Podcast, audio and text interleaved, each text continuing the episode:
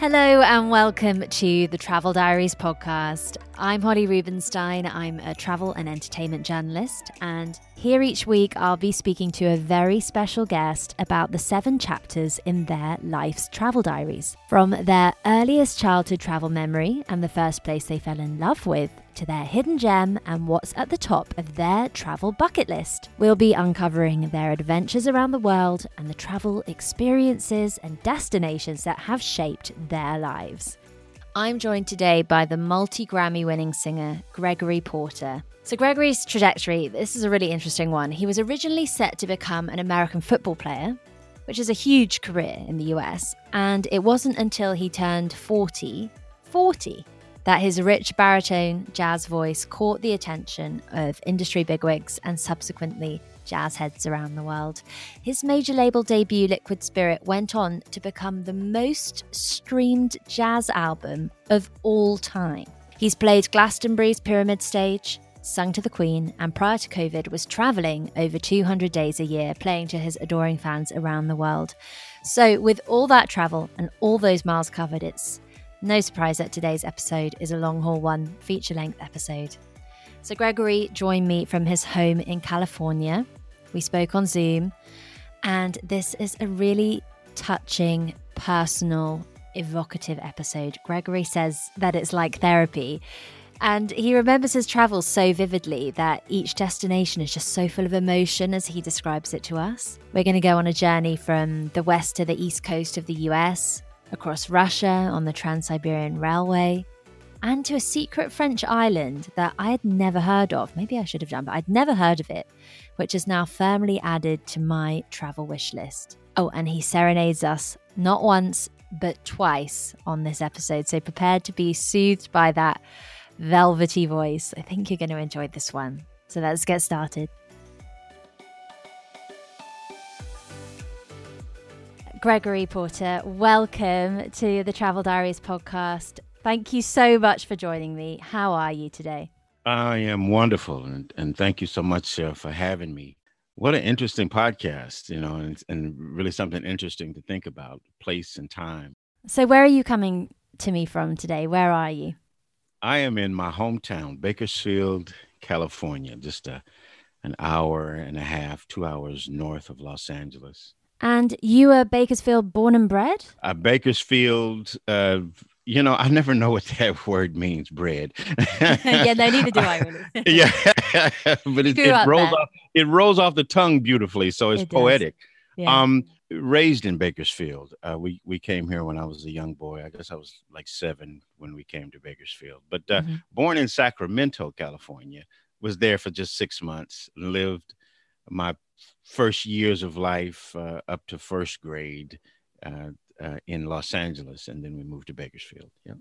So tell me about Bakersfield because I mean, you as you say, you, you you spent a lot of your childhood there, and and you're still living there now, and you you know could be living anywhere in the world right now, right. and you you haven't moved from there. So what is yeah. it about it that you love? Well, um, you know, it's it's it has a small town vibe this rumors are still able to fly around the town if some you know something interesting is going on it is uh in the central valley so this is uh, agriculture is extraordinarily important mm-hmm. here mm-hmm. um, they call it the breadbasket of america the central valley of california so uh, cotton um, citrus uh, all your lettuces cabbages fruit all of that is is coming from here. Growing in that California sunshine. Yeah. My mother came here uh, as a young girl. She was picking cotton. This was the that was the first time she had an experience with Bakersfield. She lived here when she was a, a, a girl. For me, it's been home. I left here when I was 18. That was the last time I lived here. And I, I moved back about five years ago. So 25, 30 years of being absent has been extraordinary coming back. It's like some things are the same and some things are very different but um, it's been a home it's been this is where my most of my family still lives mm-hmm. so you know it's this is this is home this is soil this these are the streets i remember so yeah and now you're there with your family yep yep now i'm there with my family my my son is is is eight and he's uh, he's growing up here yeah Oh, that's lovely. Well, speaking of children and childhood, let's get started with your travel diaries because the first chapter is your earliest childhood travel memory. What would that be? My mother was a um she really loved to travel. and um in the car. She, she would um she was such a dreamer such a dreamer. And uh, there was eight kids five boys and three girls. And we always had a station wagon. So we would load up the station wagon and go anywhere she desired. So we we got in the station wagon and she was you know with eight kids it wasn't a thing to like stop at McDonald's and and buy everybody food because that's that's a hundred bucks, you know, even in 1970 something. She was, you know, a, a, pound, a pound of salami and a pound of mm-hmm. cheese and bread and a gallon of juice. And eight kids piled in. And eight kids piled in. Now, there were seatbelt laws, but they they were kind of new in America, mm-hmm. so there weren't eight seatbelts plus my mother nine seatbelts in that car. So you know, I do have memories of standing up in the car as a child uh, in in these uh, in these in the, in this car. But um, anyway, Yosemite, um, uh. Yosemite in in uh, uh, you know was a place that we we first went that was our that was my first major trip and i remember getting out and seeing the giant redwood trees giant pines and it was just extraordinary mm. um, to think that these trees which have grown hundreds of years and um, just the great mountains el capitan you know this giant it looks like a giant stone just placed upon its edge. Yeah.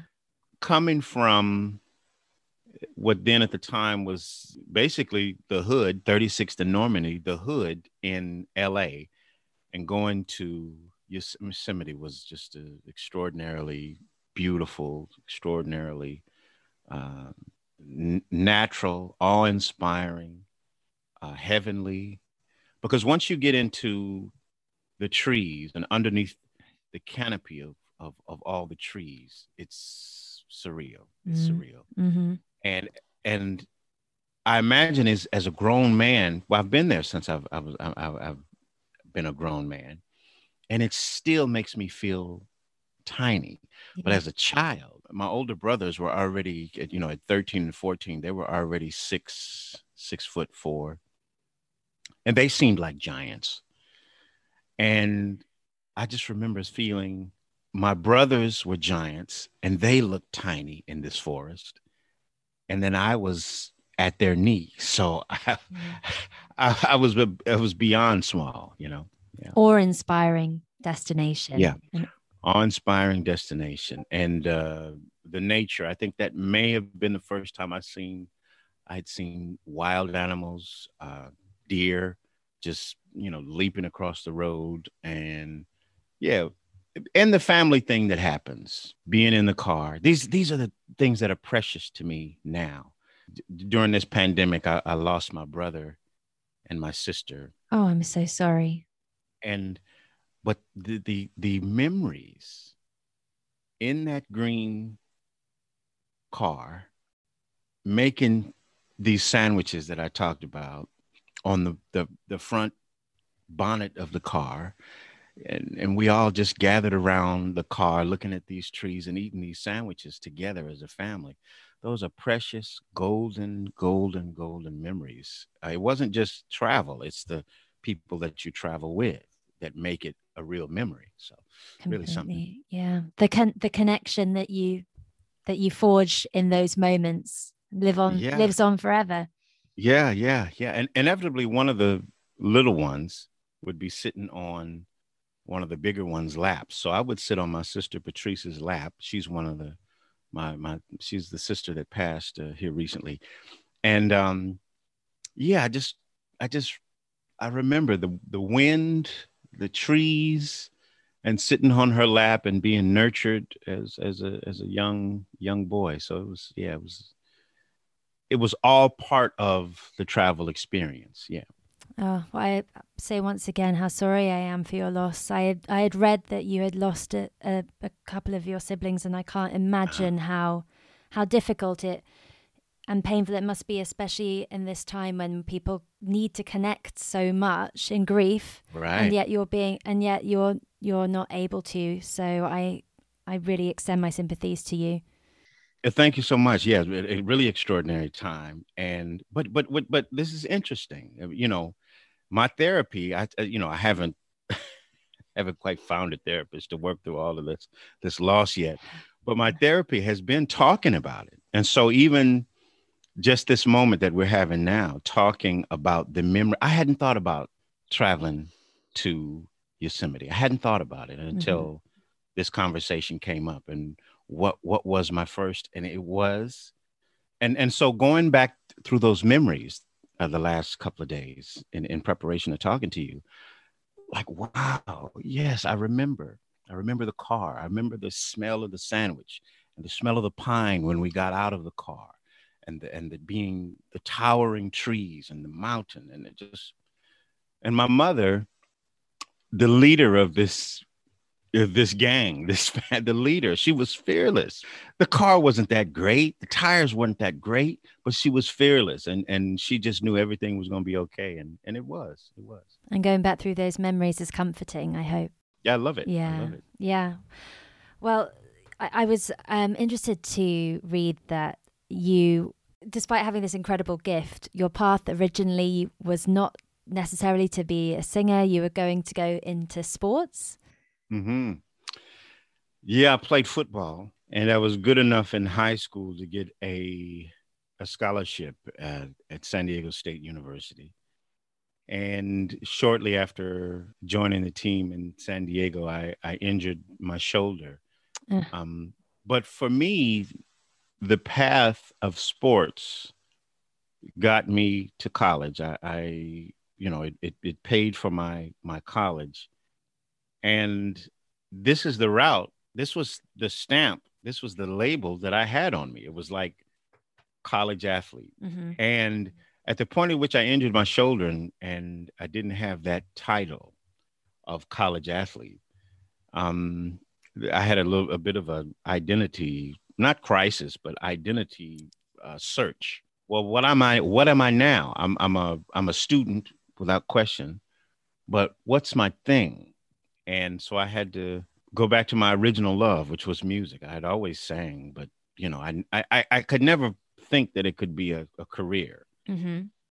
I didn't have that kind of you know self confidence or or like yes hundreds or thousands of people will come and see me sing my songs that every day my brothers and sisters tell me to shut up singing you know well it's one of those it is one of those dream careers that seems almost unattainable it was a dream and but but a dream that you just like you know yes we all want to fly in space but that we, we don't know how right mm-hmm, mm-hmm. you know it was it, it was tantamount to flying in space i was like eh, eh.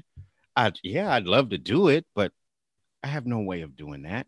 And, uh, and somehow the dream has come true. And I, I find myself traveling around the world 250 shows a year and i'm when, when, you when i say travel i mean really moving. Yes. Um, and so it's it's been extraordinary yeah. So chapter two is the first place that you fell in love with. Where comes to mind? You know there's only one way to find out if you're uh a water baby, and that's to go to the water. yeah. yeah, my mother, um, again, piling everybody in the car and going to the beach. Now that wasn't a very far drive to the beach from our home mm-hmm. to the beach. It took about an hour. Um, but we would go to Santa Monica Beach uh, in LA. Um, and the ocean, the crash of the waves would entrance me it was it was mind blowing, really, uh, what the water would do to me. And I think if I think about the effects of water, uh, the properties of water, the uh, the way that my mother would speak about water in her sermons. My mother was a minister. Mm-hmm. I find that water is in a lot of my songs, from Liquid Spirit to Yeah. the, the title of my first record, which was Water. So I've always had this kind of trance like feeling about being next to the water, near the water, and the power of what it does to you, standing at the water's edge, this washing, this cleansing, this renewing that water can give. I wonder, do you know the the chef um, Heston Blumenthal? Have you heard of him? I don't, I haven't, I haven't heard of. He's um, um a Michelin star chef here, and he's kind of known as the Willy Wonka of of food because he's very scientific in his approach, and he's actually the episode that is going to come out the week after you. And we had a really interesting discussion about water because it's his main focus now. He's got a three Michelin star restaurant in the UK, but he's moved out to France to focus on water. And it's Wow. because um, there's a lot we don't understand about water, or there's a lot that we've got to learn about water and the energy that it carries. You know, water is such a vessel for energy, and we're comprised 70% of water. So if Yeah. we think about that, then no wonder that we feel its effect so viscerally Yeah. because water is energy.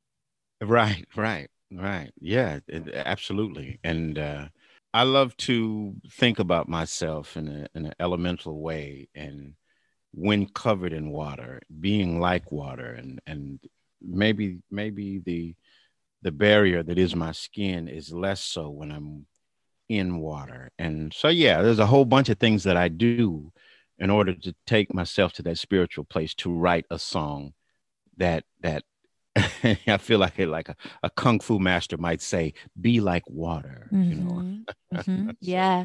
And how, I mean, do you take a lot of inspiration from the destinations that you've been to in your songwriting? Oh my goodness. Yeah. I, I mean, um, I was I wrote I wrote Liquid Spirit on the train in France. I wrote uh Concord on a plane on my way to London. Hmm. I I write in travel. The, the beginnings of many of my songs came about on trains, many trains going across Europe Mhm. But the very beginning of my songwriting, once I became a, a, a touring professional, was on those early trains in uh, Eastern Europe. But we'll talk about that maybe later in the program. And I don't know what what it is about seeing different people being in motion and seeing different vistas that brings up it brings up the future and it brings up the past for me even just the function, the physical function of my eyes, uh, landscape going past my eyes, just brings up memories for me. Yeah, So it's a true source of inspiration. Yeah. yeah, absolutely. So you hurt your shoulder, you were unable to play American football, and you moved from California to Brooklyn with your brother. Is that Yep. the kind of chain of events? Yeah, Uh, were you in Bedford Stuyvesant? Was it? yep. mhm. Yeah. I was in Bed-Stuy. Yeah, And it at that time, I imagine, was really on the ascent in terms of ultra, kind of making that transition from being old Brooklyn to being ultra cool Brooklyn. right. There was some sections of, um, you know, Williamsburg that was already kind of hip and cool, but yes, everything was is was kind of emerging. People starting to see the value and the beauty of of these neighborhoods, and where we were in Bedford Stuyvesant was just a, a pocket, an extraordinary pocket of. And I don't I don't mean to say that it was just a it was special, but this is this was the pocket that I knew. Yeah. Um, because yes, all of Brooklyn is is special in its own way, but uh, the level of talent that was in these few little blocks where I was at was just really extraordinary. From singers to actors to uh, producers, writers, uh, filmmakers. Hmm. So all of my my friends that gathered at the coffee shop, my brother's coffee shop called Bread-Stuy. Great name. Yeah, it was really something. Uh, Chad Boseman, Black Panther, Mhm. known all over the world, Mm. was mine and my brother's chess partner. No way. And you know, my brother was a better chess player, so I was slightly jealous because you know him and my brother would play for hours on end, and I, I felt like left out of the equation because my game wasn't so good. but um, but we would talk and and and Chad would talk about his dreams about the future, about maybe having a career in in acting and writing. He was studying at the time Mm-hmm. um, but just it's it was so amazing. I was talking to, to him about my dreams about music, and I would bring in different. I, I remember bringing in illusions, one of the songs from my first record, Mhm, and singing. He was sitting over in the corner. There was a in the other corner there was an English teacher, and my brother was there, his wife, and I remember singing. I've been searching all the corners of my room, sweeping dust and memories beneath the carpet that we purchased somewhere on some cool retreat somewhere in Africa somewhere. I sang that. Mm. Chad responded to it. The English teacher in the corner was telling me, "Oh, maybe you should flip this word and that would change the tense and it would be a, you know." And my brother was like, "Yeah, man. Yeah, keep on going." He was encouraging me. This was the this was the thing I would do. I would bring in something that I wrote and and give it give a snippet of it to the people in the coffee shop and and get it sanctioned Yeah. and I would take it to the rest of the world. Like workshopping it almost. yeah, yeah, I was Yeah. workshopping it But in the coffee shop. Hyper talented people all around you. Hyper talented people that I didn't know would Would go on be, be right. There were there were there there were authors there. There were people who are the, on the great comedy circuits now. I, I mean, I just we didn't know who we were at the time. It was just a bunch of people trying to find their way in New York City. But now, um, as I flip through magazines of of the who's who and the and the movers and shakers, a, a lot of them were sipping coffee at the same time in my brother's coffee shop. Yeah. So how can you how do you explain that? I mean, what there must have been an yeah, it's, it's cliche to say there must have been something in the air, but what was there like a, you know an energy that just inspired people? Yes, there was an energy that was inspiring. There also was a lot of conversation, like people in Harlem saying, Well, I heard Bed Stuy is, is popping now. I heard, you know. And so, yeah, there's just the energy that is created. And there's several things that happen. Um, it was a soulful, beautiful environment. Also, the rent at the time was not super high Mhm. and so artists could uh, sustain themselves there. In a way, it was just a pocket of time that I don't know even exists now because you know rent now has skyrocketed. It may be a little a bit prohibitive for a young uh, beginning artist now in the neighborhood. Now, I, I I don't I don't I have I've moved away about you know five years ago. So, but just word on the street is that it's you know real estate is going up up up but um it was an extraordinary time and there was so much both musical energy and artistic energy and cultural energy to the beginnings of people to under, understanding uh, the beauty reassessing the beauty and value of black culture Mhm. um, it is for my generation as Mhm. well. There were some things that we, even some things that we were ashamed of, whether it be the blues, whether it be the paintings with with large lips and, and big hips, something that we, were- we were we were made to be ashamed of. All of a sudden, realizing this is us, this is the beauty of us Mm. and uh, so this the concentration of that in in a neighborhood like uh, Bed-Stuy, Brooklyn, was really something that was good for me. Also, the jazz clubs in Brooklyn and in Harlem, two of the most profound and soulful neighborhoods in the world, let alone uh, the country. Mm. And it was uh, after gigging in Harlem that you got your initial record deal. Yeah. Yeah, yeah. I um the head of a, a Motema Records. Um, I invited her to Saint Nick's Pub, and I played a couple of songs. She was like, "Yeah, we got to get that recorded." I was like, "Okay, Mm. let's do that." Mm. But I tell you, what made me say that I should be out there in the world was the different people that would come to this club in Harlem. Uh-huh. Uh, ja- Japanese people, there were Germans, British people, uh, a lot of French people, you know, maybe two or three at a time over the weeks. And all of them would ask me after my set, when are you coming to France? When are you coming to Japan? When are, they they thought that I had some international tour, which made me say, huh. Yeah, hold on. These people think I'm supposed to be there.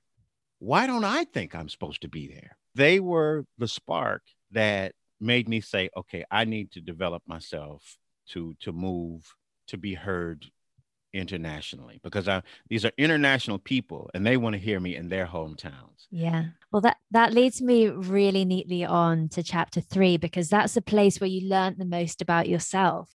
My first stamp on my passport was Russia. Interesting. And why Russia? Why was that the first place you headed to? I have no idea. I have no idea. Russia was just opening up.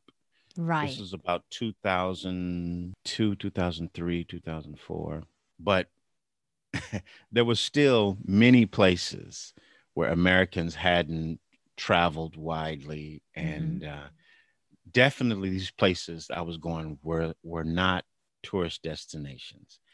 Um, but I was with a, a musician and a tour leader that he was adventurous and he always felt like you know, there's money deep in Siberia that's that's you know, and people that want to hear music way in Siberia, and we should go find it. Now, when we say money, it was like the same money I was making in New York City. Yeah. But it was on the other side of the world. I had been playing to you know, like sold out crowds in a in a black jazz dive bar in Harlem, which was St. Nick's Pub. Mm-hmm. But I had never been exposed to like larger stages just for music. I had done theater. I was doing theater for some years before, and when I had some success, I was in a Tony nominated uh, musical called "It Ain't Nothing But the Blues." But just music, just under my name, filling an 800 seat, thousand seat, 1500 seat place, I hadn't had that before. And or the pressure of that, or the, mm-hmm. the the weight of that, or the prestige of that I found it in Russia, but in an interesting way because there had been not much jazz going to these areas, and because particularly not much jazz from a black jazz singer, um, it became a draw. And so I would show up to these towns, um, Nizhnevartovsk, Omsk, Tomsk, deep into Siberia into really truly into Siberia we're going. Oh, absolutely. You talking about getting off the train and the snow is up over your head. Quite the contrast to growing up in Cali. right, right. These tunnels of snow had been dug dug out to get to the to the hotel. So once I I got to these places and they treated me like a star without having a record, just based on them playing my demo on the radio because things were so like in a way accessible like you could get on town come to town the night before go to the radio station they'd play your demo it would go out to the people list on to the city and you'd say i'll be here tomorrow and boom the next huh. day there's 800 people 1000 people what an interesting way of connecting to fans if only it was that simple, just everywhere. There was some shady uh, promoters because I was doing a couple of Nat King Cole songs. Mm-hmm. They would say Nat King Cole is coming to town. You know, people were like, "Isn't that guy kind of old? Isn't he dead?" so I so I'd come out on stage and they were nah Nat King Cole, Nat King Cole.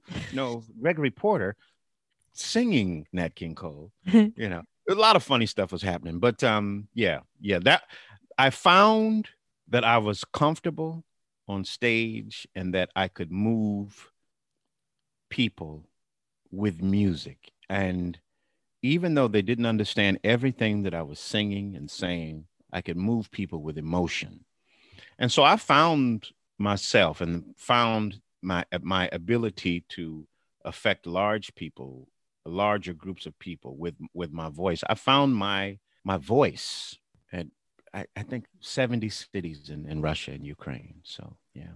But I found myself because of so much travel on the train, because of so much travel, period, because these cities are so far apart. Yeah. Um, I I really had time to think. I wasn't under the pressure that some New York City can give you, you know, pressure to to to to to make money, to pay rent. I was on these trains just relaxing and and and a lot of nothingness, right? When a lot of nothingness. So much emptiness in the yeah. that part of Russia. Sometimes just looking at the snow and and thinking about what my next move would be. And because I was having this interesting success without a record in throughout Russia and Ukraine, I was like, okay, maybe maybe this will work in France and Italy and London and all over the world. And you were right. Since 2013, Bombas has donated over 100 million socks, underwear, and t-shirts to those facing homelessness if we counted those on air, this ad would last over 1,157 days. But if we counted the time it takes to make a donation possible, it would take just a few clicks. Because every time you make a purchase, Bombas donates an item to someone who needs it. Go to bombas.com slash ACAST and use code ACAST for 20% off your first purchase. That's bombas.com slash ACAST, code ACAST. Ryan Reynolds here from Mint Mobile. With the price of just about everything going up during inflation, we thought we'd bring our prices down. So to help us, we brought in a reverse auctioneer, which is apparently a thing. Mint Mobile unlimited premium wireless. Ready to get 30, 30, bit to get 30, bit to get 20, 20, 20, bit to get 20, 20, bit to get 15, 15, 15, 15 just 15 bucks a month. So, Give it a try at mintmobile.com/switch. slash $45 up front for 3 months plus taxes and fees. Promo rate for new customers for limited time. Unlimited more than 40 gigabytes per month slows. Full terms at mintmobile.com. Today's episode is supported by Airbnb. It has been a long old winter here in the UK, and in between podcast seasons, I'm going to take a little bit of downtime to seek out some warmth. I'm jetting off to the Greek island of Mykonos, visiting some places that have been on my bucket list. And while I'm hopefully soaking up some Mediterranean sun, my home will be hosting guests from all over the world thanks to Airbnb. It's the perfect way to make your travels even more rewarding. Instead of letting your home sit empty while you're off exploring new destinations, why not turn it into a cozy retreat for fellow travelers just like I do. Whether you choose to rent out your entire space or just a spare room, it's up to you. I list my spare bedroom, and it's been a fantastic experience, both financially rewarding and a great way to connect with new people. So if you're planning your own summer getaway or any trip for that matter, consider putting your home on Airbnb. It's a fantastic way to earn extra income that can go towards your travel expenses, souvenirs, or even that special treat you've been eyeing. Your home might be worth more than you think. Find out how much at airbnb.co.uk forward slash host. Thank you to Airbnb for supporting the travel diaries. So let's pause there and move on to chapter four, which is the big one your all time favorite destination. I mean, like you say, you're spending 200 plus days on the road each year. So, where is the place that means the most to you? Where have you loved the most? That is so hard. I know it's such a hard question. And, and, and for everyone, it of course changes often from year to year. You know, sometimes when I'm on tour and doing music, um, I feel like I'm on an eating tour in, in a way. I'm, I'm tasting and sampling all the amazing cuisine all over the world. And you said it does change. It, it actually does change uh, my favorite place. I, I think about this this this journey on the Trans Siberian Railway, which is a bucket list uh, journey for so many people, isn't it? I mean, it really right. is something that it's one of those things that you hope to do once in a lifetime. Yeah. Right. So so so so starting off in in Moscow, uh, you know, making stops in when I say stops, stops for a couple of days or mm-hmm. three or four days to do a concert, uh, to rehearsal and concert. Stop stopping in maybe your first stop is uh, Yekaterinburg, and then after that you go to uh, Tyumen, and then Omsk, and then Tomsk, and then um, you know maybe down uh, towards the, the the the Mongolian border. The best and the worst of hotels, the most exhilarating and disappointing experiences, extraordinary food. But when you get off the train and you go into a hotel where everything is painted in the same color, the walls, the ceiling, the floor, the sink is painted in the same color blue as the walls. You're like, where am I? it was extraordinary. Yeah. When you get off that train, that train that that that serves you this tea, this black tea that comes out of the kettle that's brought to you by the uh it's not the conductor, but the uh the, the train porter. The the tea is so delicious. And when you stop, somebody comes on the train and they're selling roasted chicken and boiled potatoes and onions and they'll give you a little dish of salt for you to dip the onions in.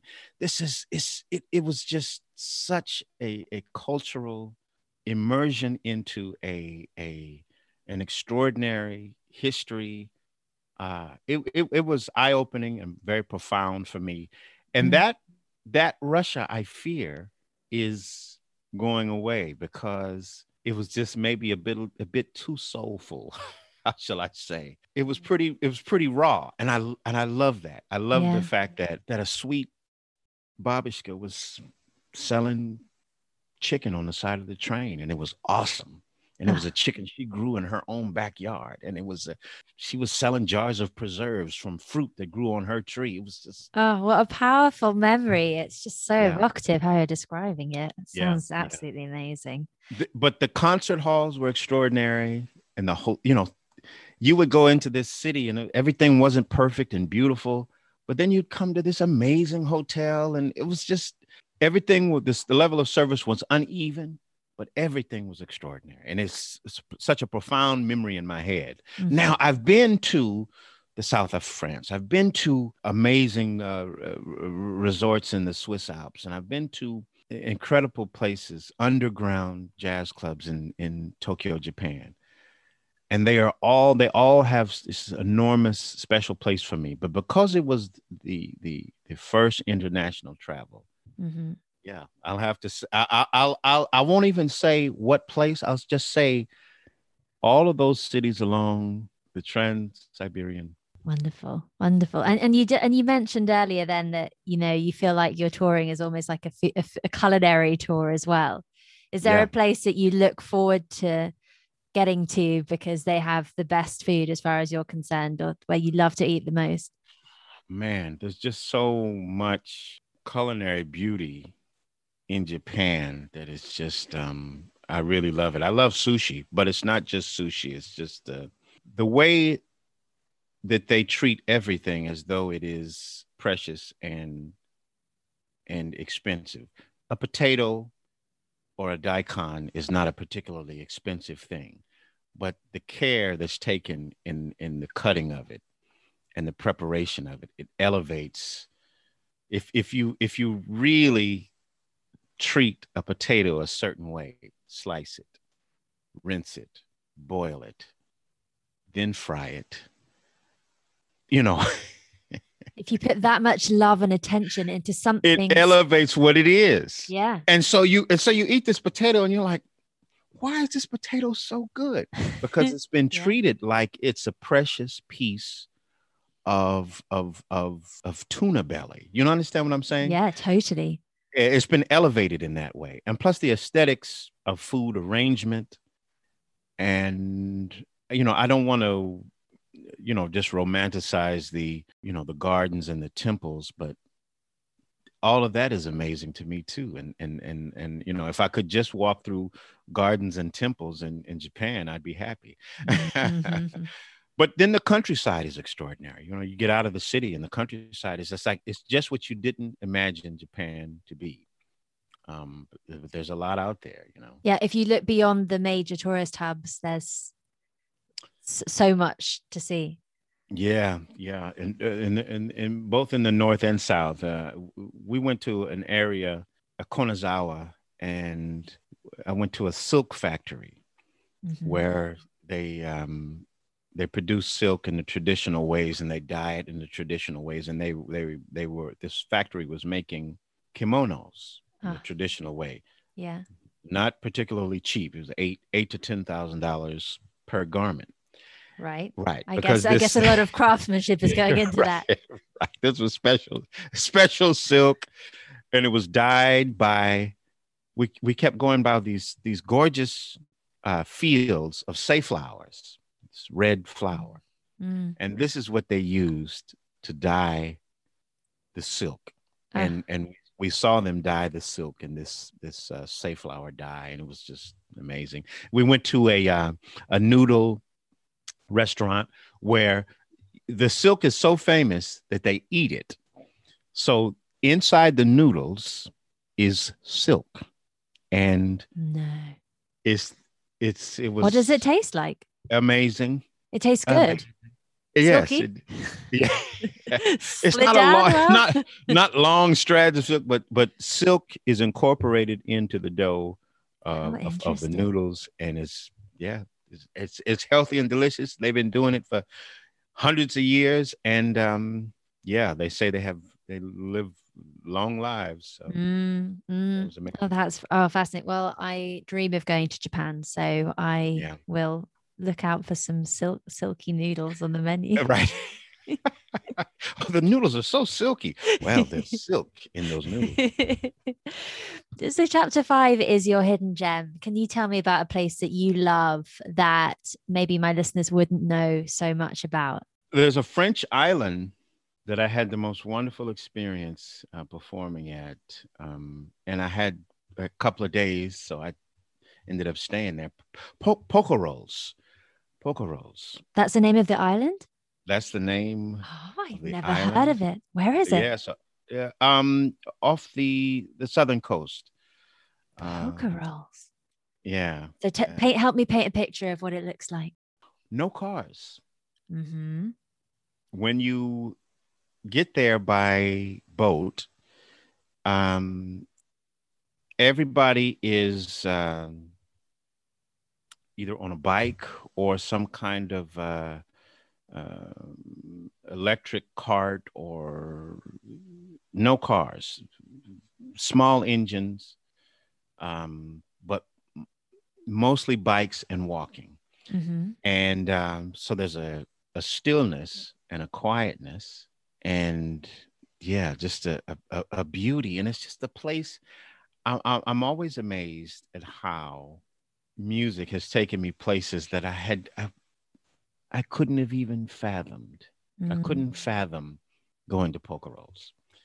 And when I get there, the food was extraordinary. The wine was extraordinary. You know, uh, whether they're making it or growing it there or importing it from the from the island, everything was was just so wonderful. The seafood was extraordinary, and we had, um, you know, just like in in, in a cliche of a dream, uh, there was a, a an old castle at the top of a hill on the coast of Porquerolles, and they laid out a big long table and we had this amazing seafood feast and we had three or four different wines. We started off with a, with a beautiful champagne and it went on with a white wine and for dinner for the main course we had an amazing red wine and the evening just stretched on and the lights uh you know from the sun slowly dimmed then the then the sunset and then the candlelight and then people broke out the guitars and you know it was just How romantic. extraordinary. And then we went, went we walked down from the castle and just walked around the town. And then we walked onto the beach. And on the beach were uh, beach performers Yeah. Who who were just out there having fun. So there was a guy who had a drum around his neck, a guitar, uh, there were horn players. And so we just joined into this little group. My my drummer put this drum around his neck, and we ended up performing for the street performers, for the beach performers. And it was oh wow. it was a That's wonderful so cool. Yep. yeah, wonderful experience in in Porquerolles. So, in contrast, chapter six is your worst travel experience. My worst travel experience. is in the course of moving all around the world quickly, there can be some, you know, extraordinarily difficult and awful things that that can happen. yes, I imagine. I think my, my worst uh, travel experience. Um, wow, you know, I had. I, I, I, in my mind, I pulled out several uh, different uh, uh, difficult travel experiences, and and and I keep going from one to the other. But my worst uh, travel uh, experience and, and, and nightmare was in motion because you know most of my travel is it's I'm I'm in I'm in motion. I mean, you know, it's, it's the concert to the hotel to sleep, and then boom, I'm, mm-hmm. I'm I'm in motion. So I was in in Ukraine and I lost my passport. And worst nightmare. Right. And I can't remember the year, but there was some kind of terrorist activity that had happened recently. Mm. And there was real confusion about my hat and you know what it meant. Was was I some religious sect that nobody knew about, or was I, you know, what was this hat, right? so these um at the border, and and at the time, I hope I don't get arrested, uh, you know, because uh, for for tax laws. But at the time, these were early gigs, and they were paying you in cash, like right after the gig. It wasn't mm-hmm. a ton of money, but you know they were they were paying me in cash. And for some reason i thought it was a good idea to keep it in one small suitcase that i carried with me. This square box. When you walked around well, i looked at this box now i still have it. And it just looks like there's something in that box. Something suspicious. Right. It's it's like it's like you know the guys that carry around those metal suitcases and they'll have it like uh, yes. handcuffed to their hand. Yeah, yeah, I do. Even I if exactly it's just papers, you want to know what's inside. Yeah. Basically, it was that kind of thing. So I'm walking around with one of those kind of cases, not handcuffed to my hand, but damn near. yeah. yeah. And um, you know, I had leather straps, you know. but anyway, these two big police, Ukrainian police officers, take me to the back room, and they counted three thousand. Uh, essentially three thousand dollars. But I had like seven thousand dollars, right? So they count this three thousand dollars and they point to the three thousand dollars and they said, three thousand, good. This four thousand, mm-hmm. bad. You take this three thousand, we keep mm-hmm. this. Now there's a guy talking to me at a desk. He's huge. The guy standing behind him is huge and has a gun and has his his hand just resting on the gun. Oh. And so I'm like, wow, this is this is one of those bad movies. This is one of those bad movies. I'm alone. I have no papers. I have a suitcase full of strange cash. And so I'm like, Greg, just wheel and deal. I start singing to these guys. I start singing. I start singing. Waltz for Debby. In her own sweet world, populated by dolls and clowns and a prince and a big purple bear. No. So I start singing to them. And they they smile and then and after I'm done singing, I said to the, I said, I take the 3,000 and slowly put it on top of the 4,000. And I say, this I need. I need. I need. And yeah. the guy with, you know, with his hand resting on the gun just starts laughing. And then the other guy starts laughing and they put my money back into my thing and they let me go. And I explain it to what I explain it to the next story. promoter what happened, and their their mind is blown. They're like, "What? He had his gun?" And and I was like, "Yes, this really happened." And they were like, "No way, it never happened." I said, "Yes, it did. Yeah. So it was. I say this is the magical power of your voice, right? You you you you entrance them. You put a spell on them. Yeah. So I, I mean, I I was I was quick on my feet with with that, but yeah, that's how it went down. Wow, that is an amazing, amazing story. I was, I did quickly want to ask. I mean, you're talking about the kind of speed at which you tra- have to travel as a as a performer, you know, and you're like on this relentless pace, going from one place to another to another, and it must be quite. Is it quite kind of frustrating because you're getting glimpses of like incredible places that you've heard of or that are beautiful, but you can't really like you don't really have the time to like get stuck in. So, are there places that is there a particular place that you saw and you were like, right, I'm coming back here with my family and we're going to get under the skin of this place and really like have a vacation there? Yeah. Well, you know, because this, you know, kind of intense touring like this has, has kept up uh, since about, we're coming up on 15 years now. I've been able to double back, uh, fortunately. And sometimes I'll have a couple of days off and will get to immerse myself. Now, the, the next thing to do is to immerse myself for a month in Istanbul.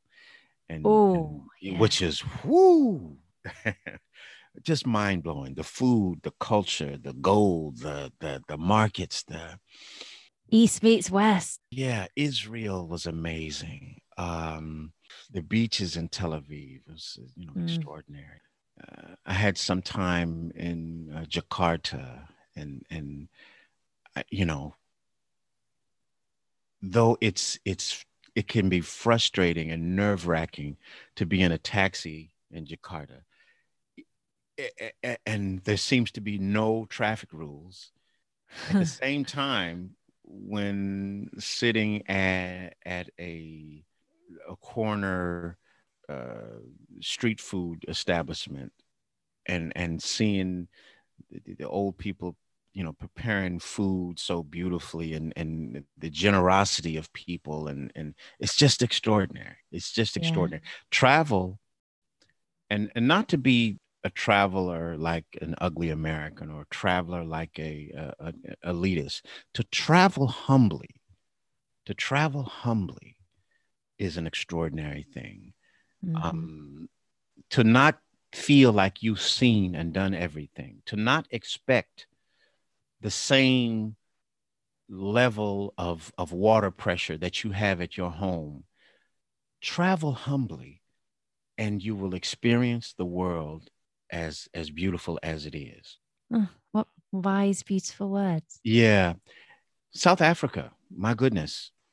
But fully experiencing South Africa from uh, Cape Town to Johannesburg to Mafeking to Khayelitsha that means going to some of the townships mm-hmm. and to the beautiful coastal hotels. That means mm-hmm. from having a five star dinner at those hotels to eating bushmeat, you know, just experiencing it all and not being above it all. Just being a human being. Two mm-hmm. weeks in South Africa was really extraordinary. So we're on to the final chapter of your travel diaries, Gregory. Wow, we've been all around the world, but now we're asking you what is the destination that's at the top of your bucket list? Where is left that you've not yet been that you'd love to go to? Well, this is this is a place that has maybe a little bit more spiritual connection for me. I think um, I did a DNA swab in order to find out um, where my uh, maternal and paternal roots, where they go.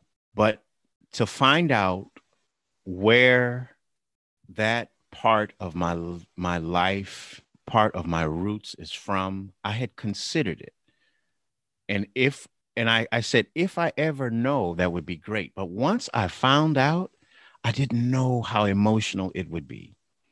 Now, Black people really all over the world, but, but particularly Black Americans, we don't have a tangible history past a couple of generations because of mm-hmm. the slave trade.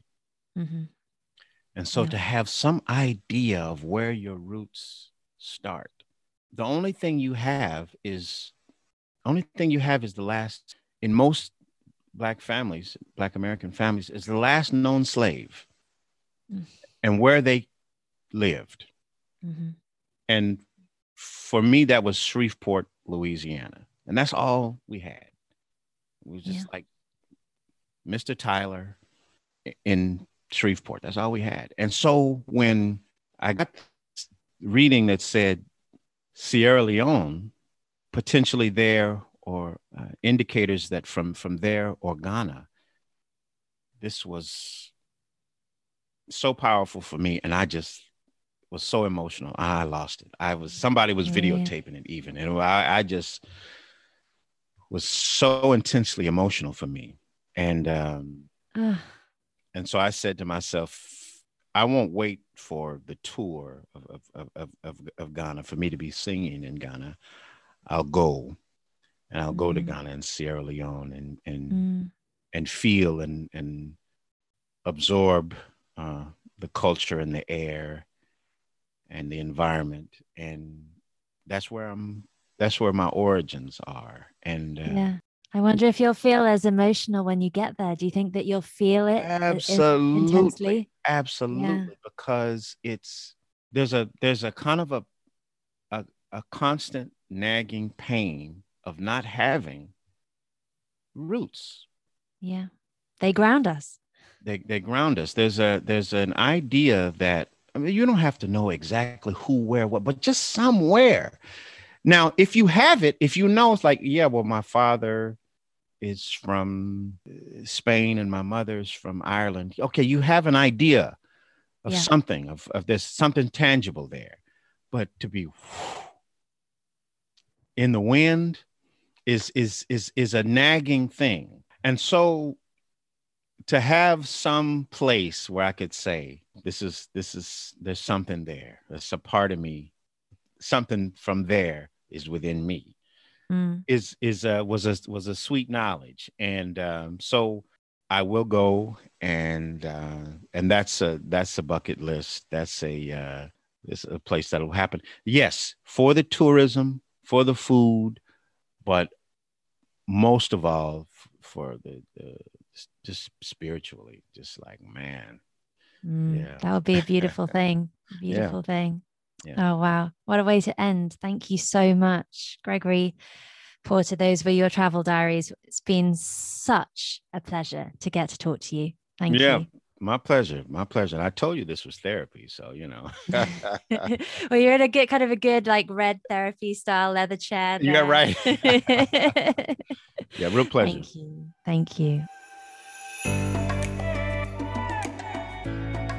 Oh, well, that was Gregory Porter. What a delightful man. Travel humbly, and you will experience the world as beautiful as it is. I loved that. So, Gregory's album, All Rise, is out now. Amazing record. Be sure to download it. Thank you so much for listening today. If you're enjoying the podcast, don't forget to hit subscribe on your podcast app so that you're updated with a new episode each week. And if you can't wait till next week, or if you're new to the podcast, remember there's the first three seasons to catch up on from Michael Palin and Rick Stein to Dev Patel, Poppy Delevingne, and Richard Branson. To find out who's joining me next week, come and follow me on Instagram. I'm at Holly Rubenstein. I would love to hear from you. I love reading all of your messages. I have a quick request. Haven't asked this for a little while. If you've been enjoying the season, I would absolutely love it if you could just take a couple of minutes, not even that, to leave a quick review on the podcast app that you use. It just really helps other people to discover the podcast. It helps the podcast to grow even more. I'd be really grateful. Thanks again for listening, and I'll be back next week.